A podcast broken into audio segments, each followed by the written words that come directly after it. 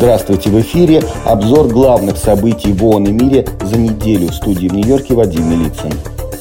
Продолжающаяся пауза в боевых действиях между Израилем и Хамас позволила жителям северной части сектора Газа получить первую за несколько последних недель передышку.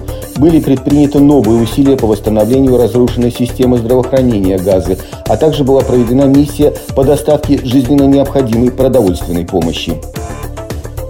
Антарктида – это спящий гигант, который начал пробуждаться из-за климатического хаоса. Так описал самый южный континент Земли глава ООН Антонио Гутерриш, вернувшийся из поездки по Антарктиде и выступивший в понедельник на брифинге в Нью-Йоркской штаб-квартире ООН. Стресс, вызванный войной, оказывает глубокое влияние на психическое здоровье и благополучие детей в Украине. В настоящее время, по оценкам, полутора миллионам детей грозят психологические проблемы.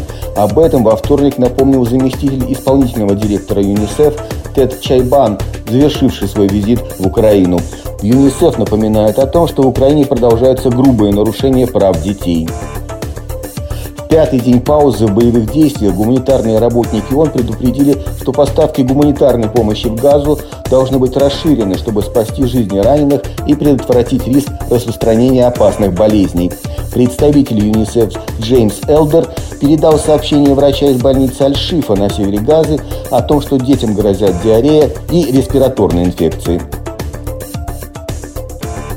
последние дни в условиях прекращения огня мы увидели проблеск надежды и человечности как для израильских заложников и их семей, так и для мирных жителей Газы. С такими словами на заседании Совета Безопасности ООН в среду выступил генеральный секретарь Антонио Гутерриш. Он напомнил, что до временного прекращения боевых действий в Газе совершались серьезные нарушения международного права. В результате бомбардировок 80% жителей сектора вынуждены были покинуть свои дома. Агентство ООН по делам палестинских беженцев БАПОР сообщило в среду, что гуманитарная помощь достигла убежищ БАПОР на севере Газы впервые с начала военных действий в октябре. Среда стала шестым, последним днем перемирия между Хамас и Израилем в соответствии с соглашением, достигнутым при содействии Катара. В четверг в Дубае Объединенные Арабские Эмираты открылась конференция ООН по климату КС-28. Первый день работы саммита ознаменовался прорывом. Делегаты договорились о начале работы фонда потерь и ущерба, который поможет компенсировать уязвимым странам потери, связанные с изменением климата. Верховный комиссар ООН по правам человека Фолькер Тюрк в четверг выразил свое сожаление по поводу решения Верховного суда Российской Федерации о признании обозначенного судом международного общественного движения ЛГБТ экстремистским.